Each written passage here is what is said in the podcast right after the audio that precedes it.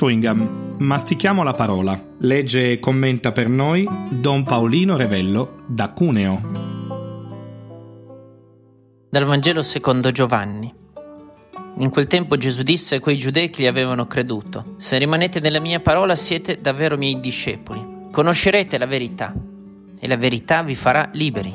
Gli risposero: Noi siamo discendenti di Abramo e non siamo mai stati schiavi di nessuno. Come puoi dire diventerete liberi? Gesù rispose loro, in verità, in verità io vi dico, chiunque commette il peccato è schiavo del peccato. Ora, lo schiavo non resta per sempre nella casa, il figlio vi resta per sempre. Se dunque il figlio vi farà liberi, sarete liberi davvero. So che siete discendenti di Abramo, ma intanto cercate di uccidermi perché la mia parola non trova accoglienza in voi.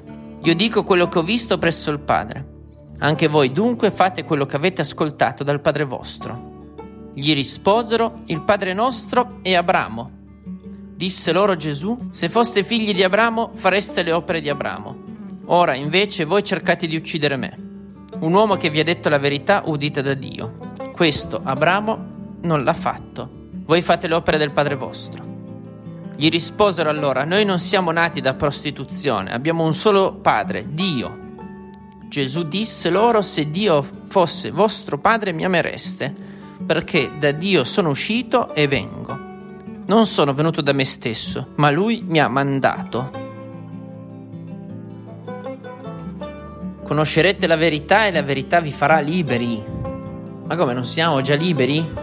non sono già sufficientemente libero di scegliere la mia vita, eppure anche se fa male dobbiamo ammetterci di no, perché tutti abbiamo tantissime catene che ci legano ancora troppo nella nostra vita, catene che sono date dalle nostre ombre, dalle nostre fatiche, dai nostri idoli, la fama, il successo, la condizione fisica, l'applauso, l'essere rispettato dagli altri il garantirmi un posto e così via. Il peccato è un'altra catena.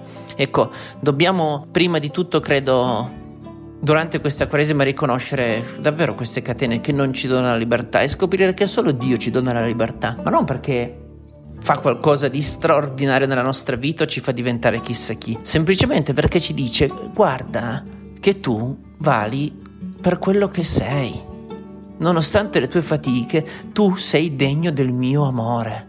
Cioè, Dio ci ama così come siamo. Dio ci ama nella nostra fatica, nella nostra debolezza, nelle nostre zone d'ombra. E questa è la vera libertà, scoprirsi amati davvero. Ecco, impariamo allora a, a vivere come Abramo, fiduciosi di questo amore, fiduciosi di questo Dio che, che ci dice ecco mettiti in cammino, io ci sono dalla tua parte, io ti amo davvero. Buona giornata.